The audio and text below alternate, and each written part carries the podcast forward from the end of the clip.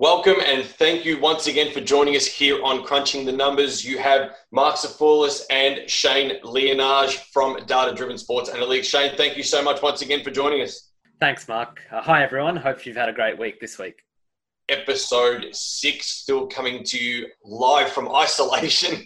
Um, we are here in Melbourne, obviously, and uh, confined to our households. And yeah, obviously, it's still a challenging time for a lot of people. So uh, hopefully you're staying safe and healthy, and Uh, thanks for joining us again. Hopefully we're keeping a little bit of entertainment and tennis in your life as we continue to fight the battle of the coronavirus right across the world. And um, Shane, today we're going to talk a little bit about, uh, well, you had a great uh, heading for this topic, and it was called Keeping It Real.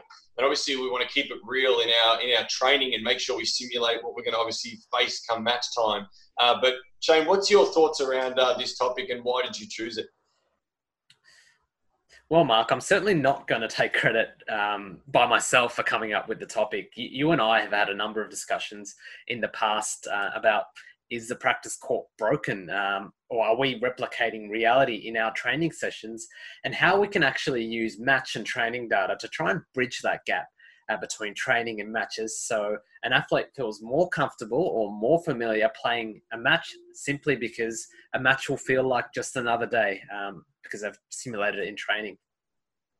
So my experience, not all, um, but most growing up, was that a coaching session would be hit some forehands, then some backhands, then a couple of volleys, rally with a mate or two or three mates in your squad for about twenty, twenty minutes, and then hit some serves at the end in the last five minutes. Uh, every now and again, it would be point-based, but very rarely would it be situational point play. And while I, I felt that it helped me technically on my game, by the time the weekend came for pennant or I was in a tournament, I felt like it was a completely new experience, because the reality, pressures, stresses of a match uh, wasn't sufficiently replicated in training. I recall plenty of examples of squads I was a part of where the guys were amazing in training but struggled in matches. Um, they looked a million dollars in practice, but uh, when it came to the match day, whether it was the wind, whether it was the surface, whether it was the uh, the ball was different, um, they wouldn't be able to replicate that skill or that uh, form in, in practice in an actual match. So my experience was some time ago, so not sure if uh, a lot of this has changed in coaching or coaching philosophy. So I wanted to really put that to you, given you're uh, heavily involved in coach education. Um, but I also wanted to probe this further with you with some tour statistics as context, and see if, um, as the heading would suggest, are we keeping it real in training? I, I love the topic, and it's actually a topic that I'm going to be doing a presentation on this week on uh, a global tennis summit, which um, you guys can, if you're following our social media pages, you'll uh, you'll see me put that up hopefully shortly. But um, I'm a real, this is a really big topic for me, Shane, because obviously I do a lot of coach education as well as uh, for Tennis Australia. And one of my big pet peeves about around coaching is that we're not evolving. Um, as a society, we're not evolving enough with what the game reality is. Now, uh, I'm going to liken it a little bit to um, um, my other job, Shane, working in A F L, so Australian football. And um, in Australian football, we coach in scenarios. So we create the scenario that the match is going to have, and then we find a way to get out of it. In tennis, we generally focus on the skill. Now, this has become a huge issue, because tennis is not just a skill, it's the ability to adapt under pressure with movement and decision making to then create a skill under those uh, under those situations. And I feel when we coach a lot of the time, we generally close the drills too much. And what I mean by close it is that we feed the ball too much, or we do isolated serving or isolated forehands or backhands, and we don't create a scenario that we need to find a way out of. Um, and, and I feel like Um, that's where we need to get better in, in a coaching society, is to simulate the game better. And and the game for us, and we've gone through it in previous episodes, and I'm hoping you can bring up some of those numbers again and regurgitate them for our for our listeners. But some of the things around the zero to four, like, you know, and things around nine plus rallies. I mean, we need to make sure that we are simulating more of what the game gives us, and not just getting out there and having high intensity, pointless sessions of rallying up and down the court. So you asked me to rehash the zero to four shots. Um, it's it's about sixty-eight percent of overall points. And while our memory uh, probably recalls the nine plus points because it resonates longer, it's usually more dramatic, they're only about nine percent of the, the points overall. I might add for our listeners, our data in, includes um, four years worth of data from most A T P and uh, W T A matches. Um, and what is showing us is that the A T P on average, the six hundred thirty-one shots hit during a match. Um, and most matches actually range from about four hundred eight shots to seven hundred sixty-four shots. For the women, it's about five hundred thirty shots. That's the average. And the majority of matches range from three hundred seventy-one to six hundred forty-five shots. So I might start there with you, Mark. Um, are we getting the required number of shots in a session to replicate um, reality, and are we tracking it? I, you know, it's interesting. I, I think we are. Um, the problem is we're probably exceeding the, the amount of off-the-ground hitting that we do. So, like, you know, I go back to my the way I was coaching, and I've had to evolve as time's gone on, but you know, we used to get on court and do a drill called the thousand ball drill as a warm-up. And the thousand ball drill was rally up and down the court, and you might do some down the line, you might do some cross both ways, but get a thousand balls in thirty minutes. Now, that was a warm-up for the first thirty minutes. And then you look at from the first thirty minutes, then you have a two-hour session, you're probably hitting about three thousand, four thousand balls. So are we exceeding the off-the-ground stuff and not actually utilizing the serve and the return yep. in that amount of points or shots hit per point? So just to jump on your point about serves, the, the tour averages um, are eighty-four serves for men, with most uh, matches um, having a range of serves from fifty-seven to one hundred two serves.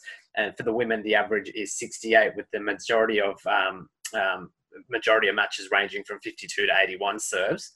Um, and I suppose my question um, from this to you is a two-parter.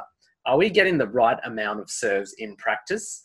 And two, if you consider a match, um, you, you have about six or seven serves, then you return seven, then you have a three-minute break, you serve again. Are we setting up our serving and return drills like that? Yeah, no, it's, a, it's, a, it's a great point too, because we, in coach education, we see it a lot of the time is it's um, coaches will go out there and they'll do a couple of drills, will be off the ground, you know, forehand, run around forehand, into rallies and into some volleys. And then in the last ten minutes of the, of the session, it's, okay, we'll do some serve. Yeah. And then the coach will put out some cones and it's serve to cones, which is great. But we know that the, the amount of aces hit, especially junior level, is not huge. There's always a ball coming back. So are you as a coach simulating what's going to happen on the next ball? Are you doing serve plus one or are you doing just serve? Um, one of the drills we came up with is we start to, we're starting to do now that when the server is serving, they do serve plus two and then returner goes return plus one. So they're just trying to put a little bit of pressure on, but we don't play a full point out. We try and focus on those first four or five balls. Yeah. And I think the more you can focus in on that, the match simulation kind of, kind of thing, I think the better that we become as players. You don't want your players to look great in practice and can't play a match. And that's the... The, the the thing that I think happens a lot of the time is we talk to our kids and the kids go, oh, I don't know why, but I play so good in practice and I don't play good in a match. Now, that for me comes down to the coach is protecting the athlete too much in the lesson and not making the lesson look messy like a match does. And then when we protect them in practice, they go to a match and they feel like a fish out of water. We have to make sure we simulate what they, the pressures and the decisions they have to make in, in training the same way as they're going to happen in a match. I love you saying reality is messy. And I guess in a match, um, uh, players will find themselves in a hole. It's in a, inevitable. Um, for instance, facing a break point or even love forty. Um, so I'd like to ask you how you prepare your players to approach a love forty scenario from a tactical uh, perspective, and, and, and how would that be different from, you know, say starting a game? Again, I think needs to happen more often. We need to simulate that. Now, as a coach, what I try and do when we do match play or match simulation is we simulate scenarios. So we play games where um, you'll have two players on, we might have four players on the court, and this happens a lot in coaching. So coaches might be listening to this and say, but I've always got four on a court, it's very hard to play match play. No, it's not. So what we do is we have two players playing, we have two players waiting off. They play first to get to thirty. First person who gets to thirty wins the game. So you might do the start of the game, yeah. and then you might go, okay, now we'll flip side on the second set and go, we start at thirty all, and it's the first one to win the game. Yeah. So therefore, you're actually flipping over. Okay, I need to start the game well, but then at the critical moments, I need to play the critical moments well. So I feel like in, in coaching, we have to simulate scenarios. And that's the one key point I want to get out of this podcast is it's scenario-based coaching. It's not just coaching the skill itself, because we need to put the skill under pressure. Yeah. To put it another way, you probably need to work a bit harder on a shot skill if it's not withstanding the pressure. And, and, and the best way to do that is to try and replicate that pressure in a training environment and then put your um, skill through the fire um, in that training session. Now, I might move back to the rally length categories, and you'll notice in our podcast that we do gravitate to this stat a fair bit, and it's centered around the fact that most points are in that range. And in order to maximize the total points uh, you need to win, you certainly need to dedicate a sufficient amount of time and attention to it. But going back to that naught to four uh, category, the, the average duration is about four point one seconds, um, with a lot of points ranging from that one to six second mark. If you contrast this with the longer rally, the average duration or, or the time per shot to hit um, the longer rally shots, it's, it's significantly lower for the zero to four category. So the, arguably the intensity, explosiveness um, needs to be higher. So I suppose my question to you, Mark, is what are we doing in training to distinguish this type of um, intensity uh, for this rally category in training? Yeah, and this comes down to how you create your environment. So what I, I feel happens is that we don't practice the zero to four, therefore we don't have the intensity. We generally practice the nine plus kind of stuff. Let's rally down the line. Let's rally cross court. And that needs to be there. Absolutely. one hundred percent. And I, I had this debate with you before, a little bit before we came on, to talk about that. We need that in our game. Absolutely. one hundred percent. It's ball feel. It's consistency. It's ball control. We need to have that. And as a coach, if you're not doing that, then there's a problem also. But when it comes to, do we want the player to look good or play good? My choice is to play good. So it's get them up to the court, serve big, first strike. Serve big, first strike. What are you simulating as the coach to make sure that these players are getting that high intensity? Um, we do little drills as well, and you can obviously steal all the drills. I, I don't create all these drills, but you, you can steal them as much as you want and use them. Where players play a point and they have to win the point within three shots. So the server has to serve and hit only two more balls to win the point. The, the opponent has to try and keep themselves in the point to try and win the point. So you might have the returner going, okay, I need to stay in the rally. The server going, I need to really strike here. So you have two different flip sides of how you can play. You can, you can teach them different game styles in doing that. Now, the, the intensity is a huge element. Intensity goes up when there's something on the line. Very hard to simulate intensity when you're just trying to keep the ball in the court. You know, now top players can do that. Junior players don't quite understand how to do it. So we need to create scenarios, and we need to create time constraints or court constraints that allow us to make sure that our intensity level stays at the match level that we expect. That's such a good point about if there's nothing at stake in training, then you can't simulate reality. And I can say from my experience on a team um, with a couple of players that they actually took practice points seriously. And if, if you talk to a few of the players, they actually keep a separate head-to-head of practice tie breaks and sets. That's how serious they take practice. Um, to end on, I thought it'd be good for you to share our experience with a player this year where we use rally length data, particularly the stats Uh, on success or lack thereof on the zero to four, to adjust um, training and to try and generate more success there. And that's obviously something that we did speak about when we spoke, or we co- when I was coaching David, um, Nicholas David Ionel, who won the Australian Open Boys Doubles um, this year in twenty twenty. We spoke to him about how we're going to change his game to get a better winning ratio, and we looked at the zero to four point category, and that was our big one. He wasn't winning enough zero to four. And the, and the guy has a, a serve that can clock around the two ten, two fifteen, two twenty mark as a seventeen-year-old boy. And I said to him, why? What's happening here? We're not winning enough zero to four. What I found out was he was either trying to hit the serve at a million mile an hour every single time, and it was just going straight in the hitting zone, uh, or he was just getting the serve in to start the point and try and win the long rallies.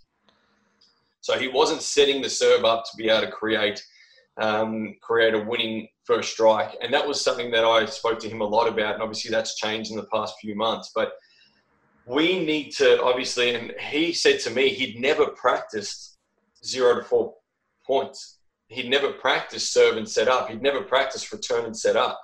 And that to me was something that was a big hole in his game. And I think for everyone out there, if you're listening to, the, to this podcast, is practice those scenarios. Put your players into that scenario as much as you possibly can.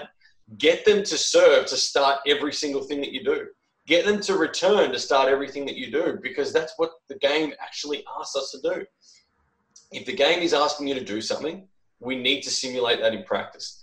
The game wants us to be good under pressure. The game wants us to make decisions. The game needs us to serve and return every single point. But yet when you go and watch practice, we don't have those elements in our practice sessions enough. So if, if you're walking away from this podcast, walk away with simulate what the game is asking us to do as much as you possibly can, and throw in the other elements around that. Shane, I, I, I, this is a great topic, and I think we might delve into it a little bit deeper as well into, into coming podcasts, because I feel like the, the coaches out there and the parents and the players need to make sure that everything is revolved around playing those points. And when you go on tour, the average the practice, the average practice warm-up or, or practice session pre-tournament, I'll let you in on a secret here, is we go on the court and we go, okay, it's uh, Federer and Nadal having a practice session, and they'll go warm-up, middle, they'll go cross, they'll go cross, they'll go volleys, smashes, warm-up serve, warm-up return. Okay, let's play some points. That's all it is. As simple as it sounds, that is how a lot of the players practice. Um, and if we can get to the point of doing what the top players do, because success leaves footprints, they're doing it, they're successful, how about we follow the same suit? So I hope people can walk away with that, Shane. And again, obviously, um, your topic this week was great. We are doing this for the Tennis Summit, which will be on our social media pages. Uh, we'll promote that a little bit for, for everyone to have a look at and see what uh, what's actually happening in the world. Some really good speakers there. And um, you and I are doing a little presentation on that as well. So thanks again for putting in the research. Thanks again for putting in the time. I do appreciate everything that you do. You can find Shane at Data Driven Sports Analytics. It's all over social media. Um, Shane Leonage, obviously, L A Y A N G E, if you didn't know how to spell that, Shane. Uh, but uh, Shane, thanks again for doing all the work that you do behind the scenes. Thanks, everyone. We'll, we'll be making some of the data and visuals available on the Tennis Menu and the, the Data Driven Sports Analytics social media pages uh, and channels this week. Um, until next week, see you all and have a great week. Thanks again for joining us here on Crunching the Numbers. That was Keeping It Real, episode number six. You can find me at the Tennis Menu, uh, the tennis menu dot com, for a lot of development tools. We're on social media as well. Please keep in touch. Hopefully we've uh, put a smile on your face and kept you up to date with all the latest in what happens in the world of tennis. See you next week.